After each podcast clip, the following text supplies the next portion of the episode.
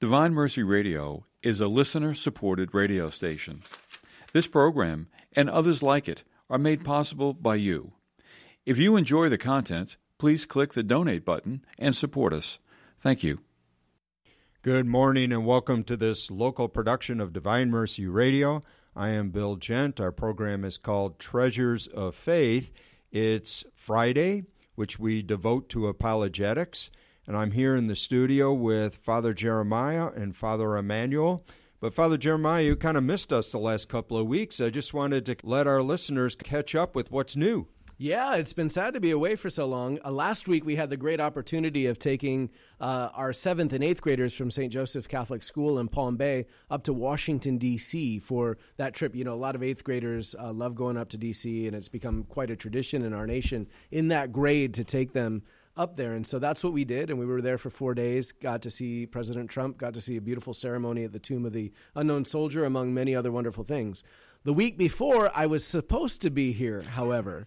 and what had happened is that I was an hour behind on my schedule. And so uh, I, I was doing some work after Mass, and I wanted to leave at 10.05 to come here to the radio station and I announced it to my staff, said, you know, I'm headed out to the radio station. And one of them said, You're late. And I said, What do you mean I'm late? She goes, It's 11.05. And I said, No, it's 10.05. And I looked down at my watch, and sure enough, it was 11.05. And I was like, Oh my gosh. And I was so embarrassed because I, I pride myself on being at everything I'm scheduled for and not being late. And so uh, I was walked down the stairs and I was really frustrated with myself and not being able to be there. And I didn't even know I was late, so I couldn't even give you notice. And the phone rang and it was a call from one of the hospice houses, and one of their patients uh, had had a heart attack and he was actively dying. And the other priest in the area couldn't be found. And Father Emmanuel was here at the radio station. And if I had been here at the radio station too, there would have been no priest uh, mm. to be with this man for mm. his last rites and mm. to help him on his journey home to the Father's house. Uh, when I finished last rites, he died about five minutes later. And so my memory lapse and my misreading of the clock just went to show uh, uh, uh, to serve God's need in that yes. time. You know, yeah. the providence of God is amazing. Had I been here, the man would have died without last sacraments and unprovided for death that we talk about. And so uh, I just wanted to tell this story because I think that it is amazing to consider the providence of God, that God orchestrates all of human history and even our lapses and mistakes mm. to create these moments in time for people who need them most. A thousand things could have put my derriere in the chair here that Friday, but God's will put me in that hospital room on Friday. Isn't that beautiful? yeah. Think. That's called divine providence. That's called That's divine, divine providence. providence. We do believe in that, don't we, gentlemen? Yeah. Well, we got some Thanks interesting questions this morning. This is Apologetics Friday and I'm here in the studio with Father Jeremiah and Father Emmanuel. So we got the A team here today, and I've got an interesting question. I thought we would begin uh, with this. Uh, someone recently read that the Congregation for the Doctrine of the Faith has released a new document on the nature of salvation. So I don't know if whether it's anything new, but emphasizing that man cannot be saved through his own efforts alone nor without reference to others. And so, setting the facts straight, the CDF explains that salvation consists in being incorporated into a communion of persons that participates in the communion of the Trinity. Father Jeremiah, is this a new teaching of the church? And how does this differ from what uh, most Protestants believe? Okay, so no, this is not a new teaching of the church at all. So, yesterday, basically, the Congregation for the Doctrine of the Faith issued a letter to the bishops of the world to clarify two points that Pope Francis often preaches about. Pope Francis often preaches against what he calls neo Pelagianism and neo Gnosticism. And so, basically, this document, which is meant to help and clarify the work of bishops in defending the Catholic faith, uh, is addressing that. It's a short document, 15 paragraphs. Uh, it's titled uh, Placuit Deo. And really, it, it reaffirms the Catholic doctrine of salvation that uh, we don't earn salvation, we can't create salvation for ourselves. Uh, we cooperate with God's grace, but God is the giver of salvation. uh, it has its origin in Him, not in ourselves. Uh, so the classic doctrine of works is still there that by God's grace we cooperate with God's grace, and in cooperating with God's grace, our works are graced and therefore uh, meritorious in that sense. But we don't create or earn salvation for ourselves. And so uh, the Neo Pelagianism uh, that he sees is this tendency of people to believe that they can work for their own salvation, right? That they themselves, by their actions, create salvation. This is a, a, a very simply put, the doctrine of Pelagius, whom St. Augustine fought against all the time. Uh, the other tendency that the Pope sees is this sort of hyper Gnosticism, right? Mm. This life yes. of the individual, this life of the spirit. And, and this is very much, in some ways, uh, part of our Protestant culture, right? That salvation is just about me and Jesus. Mm-hmm. It's just about my personal relationship with mm. the Lord. Mm. But that's not what God does. God always creates, when He reveals Himself to man, He creates a covenant community and He saves a body right? When he reached out to Abraham and to Isaac and Jacob, he built out of Jacob a covenant people of 12 tribes. And insofar as you were in those 12 tribes by the virtue of circumcision and the living of Torah, you were part of God's salvific body. Well, in Christ, we have the new Israel, the church. That is God's covenant body in Christ. And so, uh, insofar as we are in that body, namely the one holy Catholic and Apostolic Church, and cooperating with God's grace, we're saved. But we're not saved without that reference to the whole body. Mm. And so basically, what this document is trying to get at is to help the Pope clarify what he's saying that no, you don't create salvation for yourself, it is a free gift from the Lord. Uh, to raise you up that you then cooperate with, and that salvation is not something that's individual. Principally, it is corporate. Uh, we are saved when we come into this covenant body of the Lord. You know, Father, having come from the evangelical world and having my own churches and where there was an oversimplification of the gospel, and you mentioned uh, just the me and Jesus kind of thing. You know, it's amazing that when I came back to the Catholic Church, I was amazed in my work at the parish how many Catholics are still kind of hung up on this idea they have to work their way to heaven. And so you address this. You know, it's not works and it's not faith, it's faith and works. It's not either or, it's both. Why do you think that Catholics get so caught up in this work salvation thing? Well, I think uh, poor catechetics in the beginning, right? Not understanding what we mean by works or graced works. Um, and I think secondarily, it's easier to do a task mm. than it is to build a relationship. Mm. You know, uh, what what is easier to do at night? To wash the dishes or to sit down and talk about a strenuous day and mm figure out a harmonizing of hearts with your spouse? Right? And so uh, we have poor catechesis, and then we have the human tendency to take the road less traveled. Uh, because relationship does what? If I'm just doing tasks, I can check it off. Right. But relationship makes a demand on me. Takes real more work. than task fulfilling. Real work. Right. And so if I'm in a relationship, I, I have certain natural obligations of love towards the lover of my soul. And that requires a higher moral walk. So, Father, just to clarify, because I think some Catholics think perhaps that the church has changed its teaching on this, and yet in reality, historically, we have never taught a work based salvation. Is that correct? That's correct, yes. So, I mean, we can look back to the Epistle of James, you know, and James explains that, uh, you know, uh, faith and works are really two sides of the same coin, and, and that the works we do are not uh, the works of the flesh, right? Building blocks that we have, but but that our relationship with God that was wounded by original sin is made whole again, right? So the deficiencies that I once have, I do not now have. And so when I cooperate with God's grace, it could be said that my works are impregnated, if you will, with the meritorious nature of Christ's own work uh, which is my salvation. So uh, it is it is Christ working in and through me with my cooperation. So it could be said in some ways that the actions that I do that are meritorious are at one and the same time uh, my work and Christ's work together. We do it together. You and I had the experience in the evangelical world that salvation was sort of understood as a one time static event And yet, in reality, I mean, we know that what the church has always taught is that salvation is a process.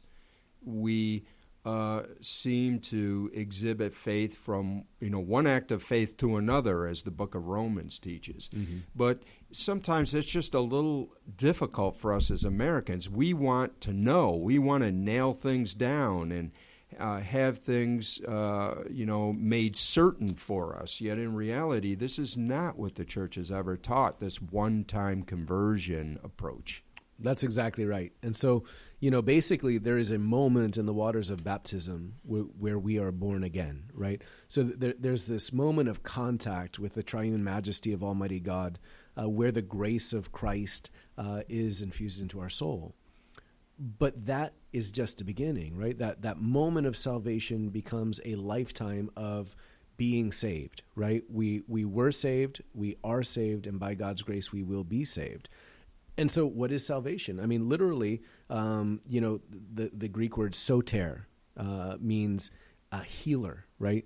So, in, in Latin, we speak of salvatio or uh, even the greeting salve. It means be well, be healthy, be made whole.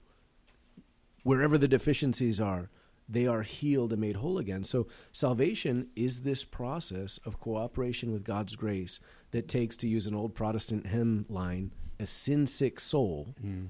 and brings it over the course of a lifetime of cooperating with God's grace through the sacraments, principally, in a life of prayer and the scriptures, uh, that brings that sin sick soul to perfect health in God's kingdom.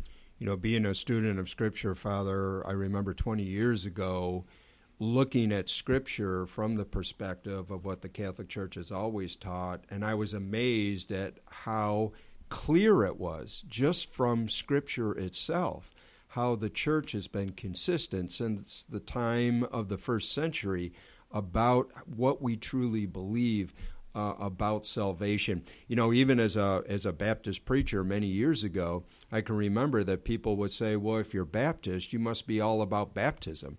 Yet in reality, we really minimized the concept of baptism, whereas as Catholics, we see baptism as the beginning of our salvation, something that is often misunderstood. That's exactly right. It, it is it is the sacramental instrument of it, right? So First Peter three, you know, as I quoted my first time here, we have this like form of baptism which does now save us. Uh, what does Peter say on the day of Pentecost? Uh, Repent and be baptized, every one of you, for what? The remission of sins. Uh, but that's just the first step, right? That that brings us into sonship mm. with Christ in God. Mm. Uh, but that's the beginning. That's the mm-hmm. beginning. And there's a whole life before us laid out where in love we cooperate with God's law and we allow our hearts to be softened to absorb that law, such that hopefully over the course of the lifetime, uh, our will becomes God's will. Thy kingdom come, thy will be done. We kind of go back to that American mindset, Father Emmanuel, that we just want to know for sure.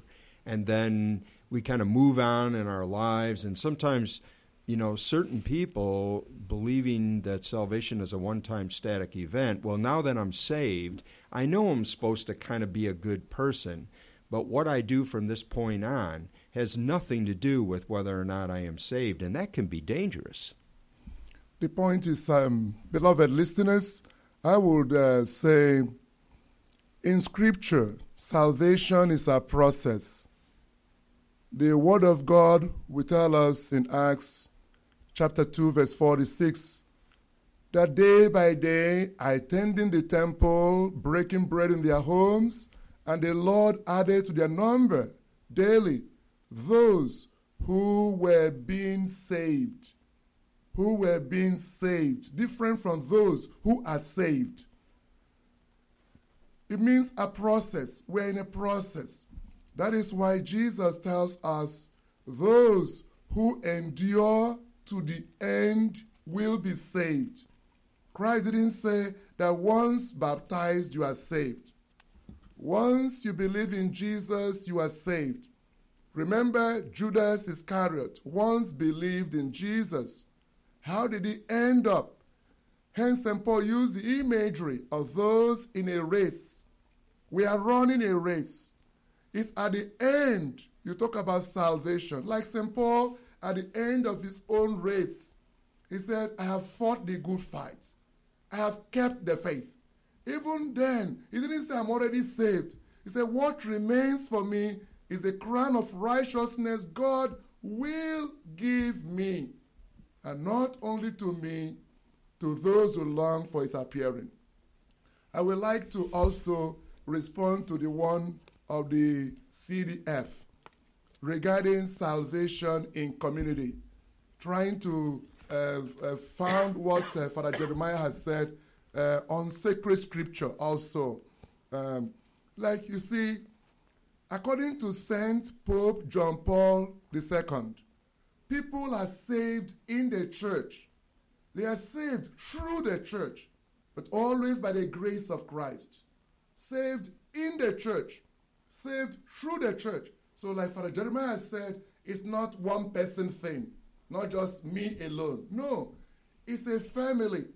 Exodus 19, 5 to 6, God promising, I will make you a kingdom, a people, a kingdom of priests, a holy nation. 1 Peter 2, 9 to 10, you are a chosen race, a royal priesthood, a holy nation. So these are not accidentals. That's the essence. God wants to form a people, a family. We are family of God in communion with the three persons of one God. That is why Jesus said, I will build my church. I will build my family. It's through the family you are nourished. Through the family you come to know Jesus. Through the family you live in Jesus. No one is an island. That is why, beloved listeners, Christ gave the church the keys of salvation. So you need the keys. You are eh, Peter, upon this rock I will build my church. Matthew 16 from verse 18. I will give you the keys of the kingdom of heaven. That's salvation. The church has the keys of salvation. So, according to St. Paul, I like citing scripture because our evangelical brethren do not believe any stuff unless it's read from the Bible. Accordingly, let me cite this passage, Ephesians chapter 3, verses 3 to 5, saying, How the mystery was made known to me by revelation. That Gentiles are co heirs, members of Christ's body, co partners in the gospel. And it says here that through the church, the manifold wisdom of God might be made known. Ephesians 3, verse 10. Through the church, it's through the church you receive the blessing, the favor, and the healing and salvation of God. Through the church. So if anyone is doubting the CDF statement that you need the church to be saved, then please read Ephesians chapter 3, verse 10, and read Matthew 16, verse 19. I will give you the keys of the kingdom of heaven. So, beloved listeners, you are saved in the church, you are saved through the church, but by the grace of Jesus. Who owns the church? Jesus owns it. Thank you. Well, you're listening to Divine Mercy Radio. Our program is called Treasures of Faith, and I'm here in the studio with Father Jeremiah and Father Emmanuel. And, gentlemen, we've got uh, an interesting question here. I know that a lot of our uh, Catholic uh, brethren, they have folks visiting with them who may not be Catholics. And when they invite them to come to Mass, it's interesting that, sort of in the American spirit, if you attend something, you ought to be able to access whatever is being offered.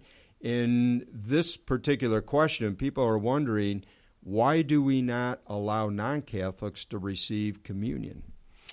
Well, in, in most traditional Protestant uh, bodies, most, not all, um, they, they have an open communion, right? And so if you are a Christian, if you believe on the name of Christ, uh, and you believe that uh, he is God made flesh, uh, you may receive communion. But in most of these communities, uh, largely speaking, what they believe about communion isn't what the Bible teaches about communion, nor is it the historic faith uh, of the church about communion. And so, uh, you know, I know Father Emmanuel is already looking up the scriptures. I, I bet he's looking up at First Corinthians uh, chapter, uh, 11. chapter 11 right now. But, you know, what is the communion? So, the communion for a Christian, firstly, is the final step of Christian initiation that one has been initiated into the fullness of the mysteries of God's self revelation in Christ. Uh, and this means a period of preparation, the waters of baptism, being sealed by God's Holy Spirit, what the Bible often calls the baptism of the Holy Spirit or the baptism by fire, uh, what we call confirmation, Eastern Christians call chrismation, uh, and then the receiving of communion. And what is that? Well, uh, we believe, uh, as Scripture teaches, that bread and wine, when consecrated by an apostolic minister, uh, uh, uh, uh, the apostles or their successors, the bishops and the priests ordained by them, become mystically the body and blood of Christ. And, and where do we base that? Well, uh, Paul uses a peculiar word in 1 Corinthians 10 and 1 Corinthians 11. He says, um, we have this bread which we break in this in this cup which we bless is it not a participation in the body and blood of Christ? And the word there is a Greek word called koinonia. And koinonia, by this time of the writing of the New Testament, is a popular philosophical word in the Greek language, handed on by, uh, by firstly Plato and Socrates, uh, and then Aristotle. And it means a metaphysical participation, a participation at the level of being into this reality. And so, uh, what Paul is saying is, is that at the consecration, the bread and the wine have a metaphysical participation in the being of the Lord's risen body and blood. What medievals would later come to call transubstantiation, a changing of the substance, a changing of the nature of the thing while the accidents remain. So, this is what Scripture teaches that communion is. And then it goes on to tell us that we must not partake of it unworthily or undiscernedly. Mm. Meaning that if I have if I'm either in mortal sin or I do not have the right faith concerning the nature of the Eucharist, mm. I do not take it because to mm-hmm. take it is to imply all that it is. And not just for oneself, because salvation isn't me and Jesus, but to take it implies that I share the faith in the communion of the whole body of Christ. So if if my Pentecostal friend, uh, uh, who's a minister at his church, visits me on vacation with his family, as he often does, and he attends Sunday Mass with me, he doesn't share the one holy Catholic and Apostolic faith about mm. the Eucharist. Mm. And he would be lying to receive yes. the Eucharist mm-hmm. because he would be saying that he does. And so he understands this, and, and, he, and sure. he doesn't because he doesn't believe what we believe. And so he understands that he can't receive because it implies things that are not yet true. But I pray for him that one day he'll come home. Well, Father, having been a Eucharistic minister, I have often noted that when good Catholics or Catholics in general process and receive the body and blood of Christ, we will often say the body of Christ, the blood of Christ, and people don't respond. In reality, when we respond, you know, that literally is a profession of faith, is it not? That yes. we genuinely believe that that bread and that wine is literally the body and blood of Christ. That's an opportunity for us to profess our faith on a regular basis. Yeah, exactly. And so, you know, the word amen uh, comes from the Hebrew amin, and it's and it means so be it or, or yes, it is. You know, it's an affirmation of the statement already made. Uh, is what that word is. And so that little amen at the end, you know, when, when I say the body of Christ, blood of Christ, or Corpus Christi, Sanguis Christi, that amen is yes, it is, or yes, I believe. Um, and also in the piety of Catholics, uh, you know, it's it's customary too at the consecration of the chalice and of the host um, when the priest holds uh, the holy offerings up uh, people quietly say to themselves, My Lord and my God. Yes. The same thing that Thomas said yes. uh, when Thomas thrust his hands into the Lord's wounded side and hands and feet. And we make that profession of faith, understanding that at the moment of the consecration, it has a metaphysical participation in the being of the risen Christ, and it is no longer ordinary bread and wine. In fact, uh, hidden under the uh, accidents or the appearances of bread and wine is my Lord and my God. And again, this goes, we are in the year of the Eucharist, gentlemen, so I know that the bishop wants us to put emphasis upon the whole concept of the Eucharist. And I'm afraid that a lot of Catholics, they're, they're just fearful of confronting uh, their family or friends if they accompany them to Mass. They're just afraid to say something to them because they're, they're, they're going to perhaps get quite a negative reaction if they tell them that they ought not to receive. It kind of makes us look like we're some kind of special club or something in a day and age when everything is supposed to be equal and uh, accessible to all. I mean, that's the that's the the culture that we're living in. So, you know, and and I think too, guys, I think a lot of times Catholic people they don't understand enough about their own faith to answer the objections. And that is the point. I think you hit the nail at the head at the end there. It is about helping our people to understand what we believe. You see, uh, in the Word of God, uh, Zechariah chapter 4, verse 6 says, My people are destroyed for lack of knowledge. If people do not know what we believe, then they apply secular perspectives to the faith. But our faith is not about secular mentality, secular perspective, ordinary way of seeing things. This is about supernatural way of confronting mystery. It's not ordinary. For instance, when you are baptized, you come to church. You could have poured yourself water at home and you are baptized and you claim it. But that wouldn't be baptism. You come to church and where we do spiritual dimension, where God's grace is at work and God's authority. And that is the one that works. Remember the healing of Naaman the leper. When he came to Elisha, and Elisha told him, Go to the river there and wash. And he said, I don't know better rivers where I'm coming from, and so on. You see, he could have dived into those waters. He wouldn't be well, he wouldn't be cured. But the grace of God through the ministry of the church makes the difference. So when we are in the church, we are in a supernatural dimension. So the Holy Communion we receive, beloved listeners, is not mere food. It is food. My flesh is food indeed, my blood, drink indeed. John 6 55. But it is not mere food, not like Walmart bread, where you can just do your own fellowship and uh, uh, human communion, sense of communion. This is supernatural. It's a mystical communion that we are being called into. This is Calvary. This is the passion, death, and resurrection of Jesus we are partaking in. So it's not just wafer.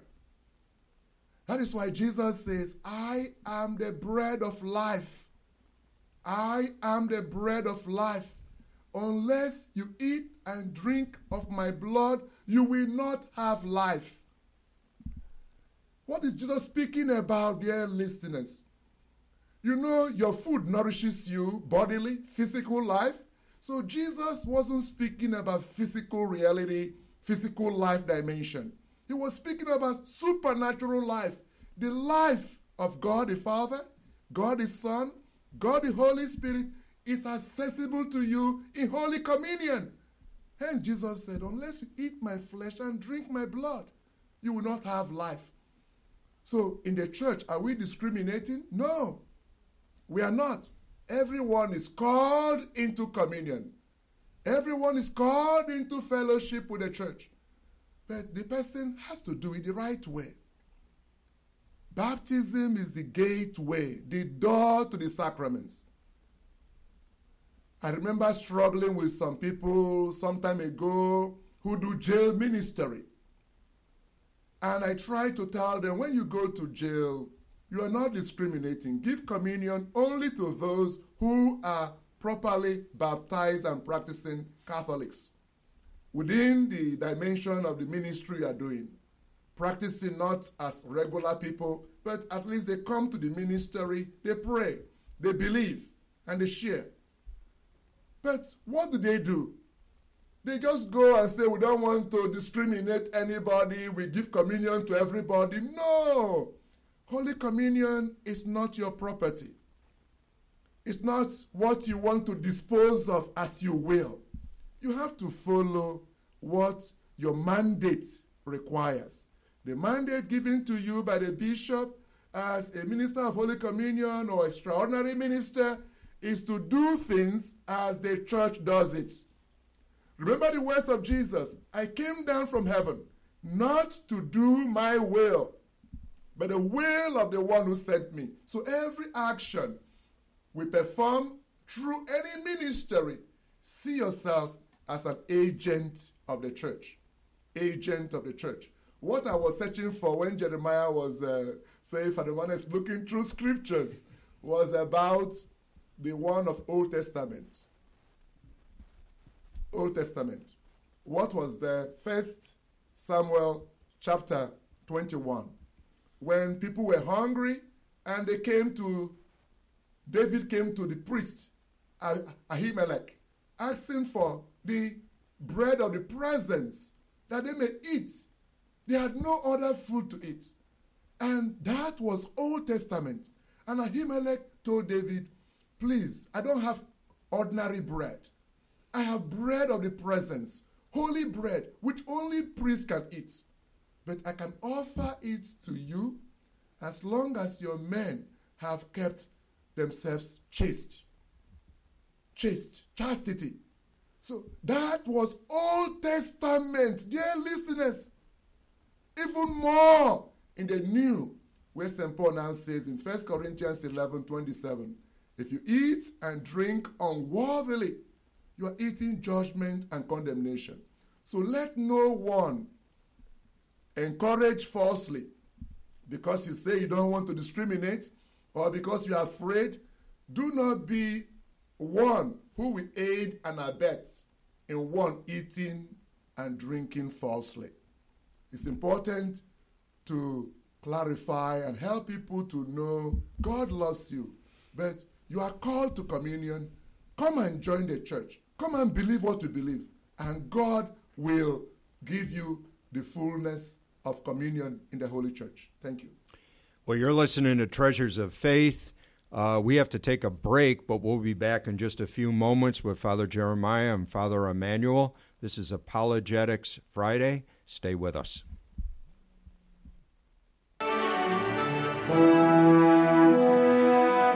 Welcome back to Treasures of Faith. I am Bill Gent, and I'm here in the studio with Father Jeremiah and Father Emmanuel, and we're just having a, a really enlightening discussion surrounding the subject of the Eucharist, and certainly the challenge that it is for many Catholics when not Catholics want to receive communion. So we're still kind of pursuing this question, gentlemen. Father Jeremiah, you had something to offer on uh, this whole concept of do this in remembrance of me. Right, and and this becomes somewhat of the divide, right, between Protestants and Catholics on the nature of Holy Communion.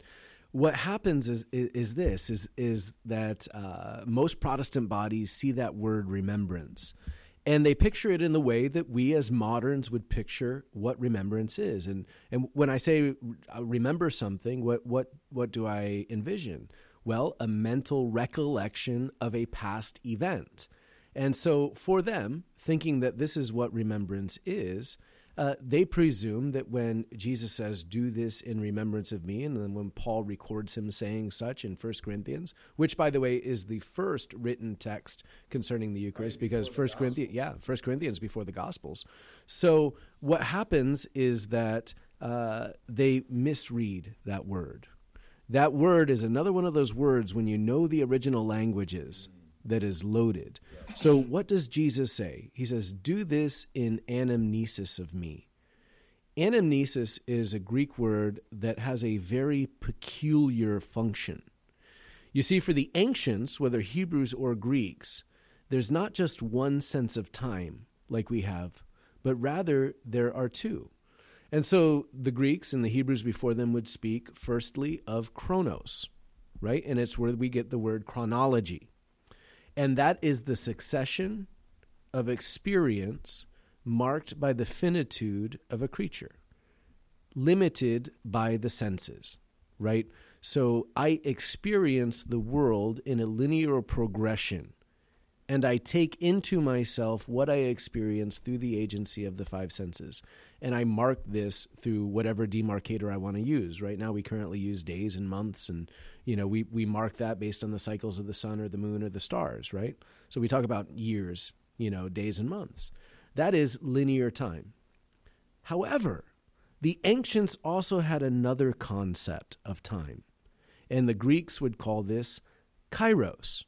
Now, in the secular word, kairos had to do with rhetoric. It was the opportune moment to make your argument, where you, you butter up the audience. We kind of do this in sermons too. You butter up the audience, then you come in with the sucker punch of the point. The sleeve, right? Yeah. So, so that's in the in the secular usage of the word. Kairos is the opportune moment to invade with your point and to convince. But in the religious sense, kairos is God's time. You see, God is unchanging. God, as the infinite, transcendent deity, uh, does not experience time as we do. So, Hugh of St. Victor, for example, describes God's time and God's epistemology in this clever little phrase God's eternal now. So everything that is experienced by humans in a liter- in a in a linear fashion, uh, from from the Big Bang or the dawn of creation all the way into the second coming of Christ, uh, which we can demarcate over millions of years, uh, is in God, all in one singular eternal moment. And the way that I like to explain it is imagine, go back to your calculus class. Imagine a circle or a sphere set in motion, right? So the radius of that sphere is in movement, and it leads that circle or that sphere to roll wherever it is going to roll. But if we follow the mathematics, when you get to the center of that sphere, that center is both the source of motion and does not move. And so that is a good analogy to try and get at what is this God's time. And so the function of anamnesis, the word that we translate as remembrance, is the function of taking a point on linear time and bringing it into participation with God's eternal now, where all things are present in one single eternal moment. And so when we anamnesis, when we do this in remembrance, me on Friday morning, the 2nd of March, 2017, the moment I begin Mass and do this in anamnesis of me, become present to God's eternal now, which also includes Calvary, the Last Supper, the resurrection. I am there and they are with me in a real metaphysical way. Even the, even the Jews understood this in the past, right? So if you've ever been to a Passover Haggadah or meal, the youngest son or the youngest child, if they're reformed, will ask the father of the house four questions to begin the Passover narrative. And he will say, Father, why is this night different than all other nights? Now, this is your 5,700 and some odd years in Jewish history. And the Passover was over 3,000 years ago. But they will say, why is this night? Because they understand that when they fulfill God's command of worship, that they become present to that moment. This is the night when God delivers us, notice the present tense, from bondage to slavery in Egypt because that moment 300 years ago or 3000 years ago this moment now at the passover are one single moment in god and anamnesis is the function by god's grace through god's invitation to divine worship that bring us mystically into that eternal now so that we can experience in person the mysteries of our salvation and the grace that is present there so at the moment that jesus says do this in remembrance of me and we do we become present to the Passover. We become present to the Last Supper. We become present to Calvary, standing there with Mary and John. We become present at the empty tomb with Mary as she peers in and Peter as he confirms it.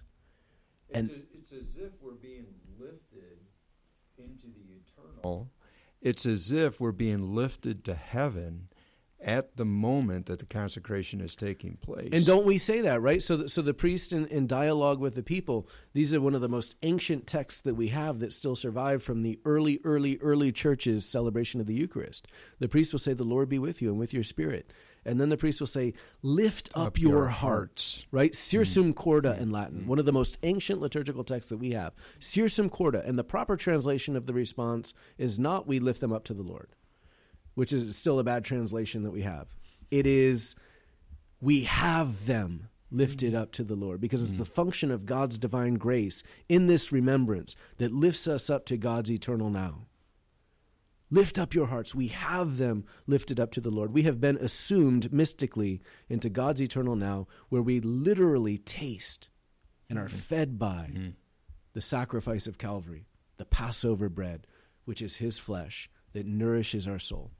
So, Father Emmanuel, why why are why do I, our people say then, well, you know, I go to mass, but it's boring. Okay. I mean, it's you. just. I mean, think about it. I mean, it's so, with what Father Jeremiah has just shared. I mean, how can it be boring if we're brought into the very presence of God? Obviously, we're lifted into the heavenlies. Yes, we are lifted up. As Father Jeremiah said, God has lifted us up. The grace of God is the beginning and end of everything we do. Jesus is the source and summit the author and finisher of our faith. So he lifts us up into his presence. But it will be boring if we don't understand what is going on. That is why the church always emphasizes the need for liturgical catechesis. You see, and I would like to also, as it were, um, uh, re emphasize what Father Jeremiah is saying in a little layman's language. if I put it that way, yes. Not calculus. Not calculus, yes. Uh, the Greek word, like anamnesis, is same like the Hebrew zakar. It's all about making present in the here and now what may seem to have happened 2,000 years ago. Remember, with God, a thousand years is like a single day. A single day, like a thousand years. That is why uh, it's called eternal now, meaning God has no past, present, and future. God is the one who is, who was, who is to come. He is always now. That's the point. So when we say, for instance, do this in remembrance of me, it's not, oh, I forgot. Oh, I forgot. No. That's what Father Jeremiah is explaining. You know, the Bible will say, God remembers his people. God will call out and say, Moses, Moses, Moses, Moses. He will answer, Here I am. Say, I have heard the cry of my people. I have remembered the promise I made to Abraham. I have remembered. This is a very important line for evangelical and Protestant friends about the biblical meaning of remembrance. So that is why Father Jeremiah said it's not about recollection. I have remembered. Oh, God forgot something. Are you kidding me? God does not forget. So, what does God mean by remember? Meaning, God, so to speak, is zooming his love into the present context, bringing it here and now. Meaning, we're experiencing Calvary here and now. We're experiencing redemption here and now. That is why the Mass is real presence. Real presence. So God does not forget. So when Jesus says, Do this in remembrance of me, Christ was giving a guarantee that any time Mass is celebrated, He is there. Not just like just where two or three gather in my name, I'm there, which is also substantial presence since we cannot have dual different Christ. But in the Eucharist, Christ is guaranteeing us that he is truly bodily present, body and soul and divinity present at every Mass. Hence, it is Calvary. We are really re experiencing we are entering into it. In that way, what Jesus did in the upper room or on Good Friday on the cross is not lost in the past. I am with you always, doing it anew, so to speak, at every time you celebrate the Eucharist. That's what we are doing. So it is holistically real presence. So, beloved listeners, please do not always feel shy of explaining your faith. Do it respectfully. Know that we are not confused. What Jesus has given us is real presence. So when people come to Mass, they must know that each time we are celebrating Mass, what we see is not bread bought from any company we ordered it from. Once consecrated, Jesus has confirmed his word I am the bread come down from heaven. So, once consecrated, Jesus is down from heaven. That is the now, and that has no past, has no present, no future. He's, he's just there. That's the Calvary. That's the remembrance action. So we enter into the mystery. May God bless you. You're listening to Treasures of Faith, and I am here with Father Jeremiah and Father Emmanuel. Uh, Father Jeremiah, I know that uh, certainly our culture, especially if you think about the Protestant world, has been influenced by dualism and Gnosticism. This whole idea of separating the physical from the spiritual. Do you think that has any impact on how some people kind of view Eucharist, how they view this whole question that we're considering about is Jesus truly present in that bread and wine? Yeah, I think so. You know, ever ever since I mean, the, the philosophical underpinnings, for example, the Protestant Reformation or nominalism, uh, and and it, it's uh, simply put, it is it is the categorization of knowledge uh, into different categories, uh, and the idea that we can't know the thing itself, but we can know the name we give it, right? And so this led in the Protestant world and in Western civilization as a whole, which we inherit. Uh, Protestant Western civilization is what the United States in- inherits. This hyper individualism, right? And this in this hyper need to compartmentalize things, and so uh, I, I think most especially that affects uh, people's view of the Eucharist, right? And the tendency uh, for them to view it uh, simply in terms of a recollection of a symbol uh, from the past, but not this uh, holistic uh, marriage between heaven and earth. You know what, what Jesus says. You could literally translate. Uh, you know, if, if if I were in an academic Greek class and I were translating that phrase from an academic perspective, I could translate it: "Do this to make me present," or "Do this to bring me here." That is a literal and valid translation of that text. Mm. Uh, mm. Oftentimes, we think we're so smart. We think we're so wise. But when we look back, in so many ways, the ancients had it right. Their vision was much broader and much more liberal in the proper sense than ours is. We tend to constrict and to divide. And that's mm the inheritance that we have from mm nominalism and the Protestant Reformation. Sure, sure. I know that one of the things that really impacted me some 20 years ago before I came back uh, to the faith was recognizing the significance of the sacraments in how it really appealed to every one of my senses. I had sort of kind of fallen into this trap that, you know, the Bible alone sort of mentality, it's all about words on a page. And yes, I sensed that the Spirit was somehow connected, but I lost a sense of how God wants to touch us very tangibly in this physical world. That's exactly right. And isn't that the beginning of the salvation story, right? God so loved the world that he sent his only begotten Son. Uh, and as John puts it so beautifully, that the Word became flesh. Kaihologo sarx.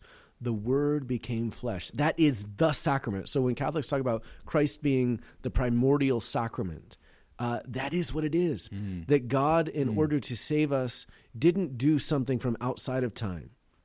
His eternity impregnated time in our nature. Mm. God precisely saved us through the union of his divine nature with the human nature of Jesus of Nazareth in the hypostatic union. He is the sacrament. And so he is going to reach us, he is going to save us by, if you will, the natural things that he created us with, mm. right? And mm. so these natural things are impregnated with God's grace so that what they do in the physical realm, they now do super abundantly in the spiritual realm. A bath becomes the washing away of original sin. A meal of bread and wine becomes the feasting on the body and blood of Christ. The anointing with oil for strength becomes the firming up of the Spirit uh, for the walking through of this valley of tears in the battle of life. Right? So the laying on of hands becomes a distinction in the soul for, for ministry and service. Um, so on and so forth. And and again, the ancient world gets this right. Mm. So even when Augustine uses the language uh, of uh, of uh, of a symbol, he's talking about a thing that possesses the reality that it symbolizes, right? There's there's the reality impregnates the sign itself. Right? And he would use the example like like um, you know, if I if I tell somebody I love you, I can say it, but you know, there's something in my embrace with them or my kiss with them that is symbolic of that love, but there's something of that love. Mm. And that's he says on the natural world, that's what's going on. How much more when God touches these seven symbols, these seven signs.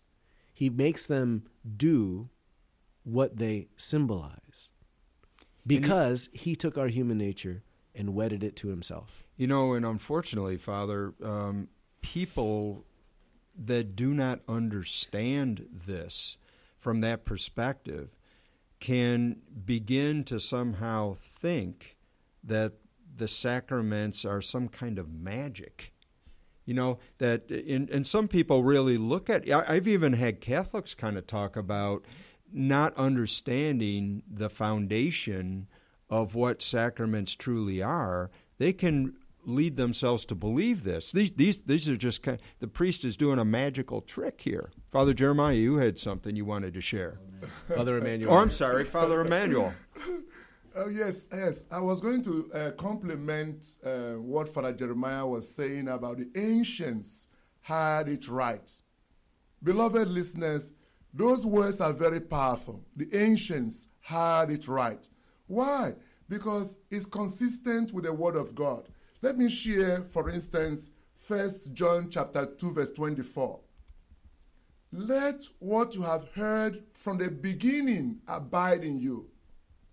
If what you have heard from the beginning abides in you, then you will abide in the Son and in the Father. So, what has come down from the beginning? One good uh, theologian of the church, St. Vincent of Lerins, said, What has been believed everywhere, always, and by all, believed everywhere, universality, always meaning from the beginning, and by all, by the whole church. So, in the first century, what did the church believe? In the second century, what did the church believe about the Eucharist, about real presence? In the third, in the fourth, in the fifth, dear listeners, let us say categorically that symbolic presence began in the 1600s. So that is outside what scripture is saying when it says in 1 John 2:24, let what you have heard, let what you have practiced from the beginning remain in you. Remember St. Paul's statement, 2 Thessalonians chapter 2, verse 15, telling us to hold fast to the traditions we were taught, whether by word of mouth or by letter, the same context. Holding to what you have heard. Now, listen to the words of Jesus. Jesus is speaking in John's Gospel to the apostles and see what he says to them. Having told them the Holy Spirit will be the primary witness, Christ told them in John 15 27, and you also are witnesses. Why? Because you have been with me from the beginning. From the beginning. And this ties into apostolic succession. Remember in Acts chapter 1, from verse 15, when they were going to choose a replacement for Judas Iscariot, the condition that was given by Peter the one Christ appointed sheep shepherd. Feed my lambs, look after my sheep. What you bind on earth, I bound in heaven. The condition he gave was we must choose one of the men who had been with us the whole time. Christ went in and out among us, beginning from the baptism until the day he was taken up. So only those who have been there from the beginning, the Catholic Church has been there from the beginning. Beloved listeners, it doesn't take rocket science to know that consistent with the words of Scripture I have cited, that is the primary place to rely on. As a way that what was from the beginning abides in you. This is not to denigrate anyone, it's to get people to rethink, to know what was the belief in the first century, in the second, in the third. Don't just read Bible that you don't know the foundation, you don't know the background, and you don't know what the text is saying. Like Father Jeremiah tried to explain what is behind the text. If I write a letter to you, my letter cannot say everything. There is a world behind the text. And that world is the world of sacred tradition. And that is accessible to you only in those who had been there from the beginning. May God bless you.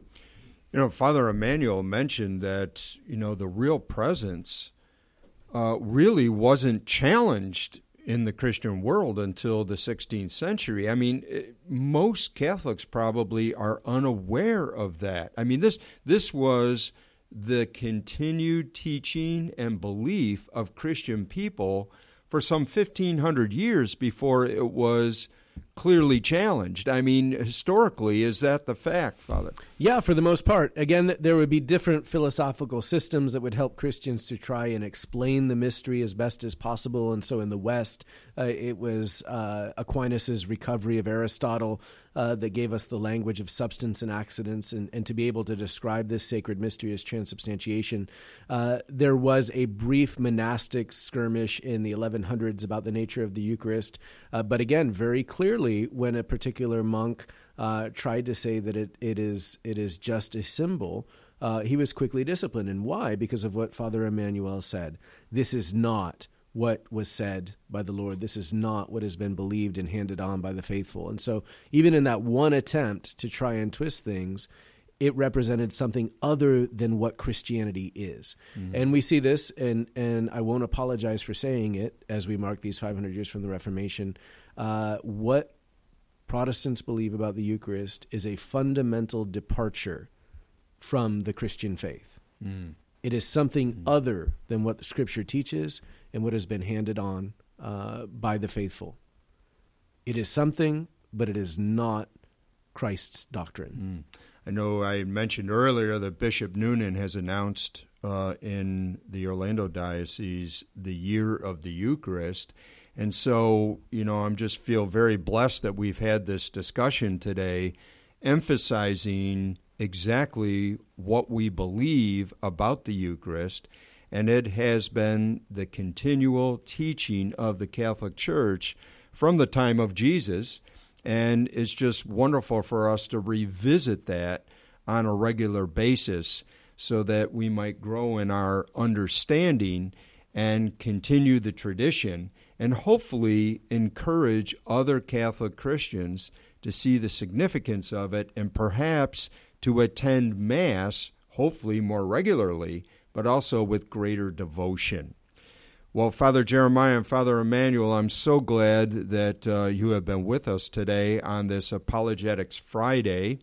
Uh, next week, perhaps, uh, if we have the opportunity to get together again, we can talk about maybe the authority that the church offers so that we might better be prepared to answer those who ask those kind of difficult questions. You're listening to Treasures of Faith. I hope that you'll join us on uh, Monday at 11 a.m. We're hoping that Bishop Noonan from the Orlando Diocese and Bishop Barbarito from Palm Beach Diocese will be joining us by phone. Have a wonderful weekend, and God bless you all.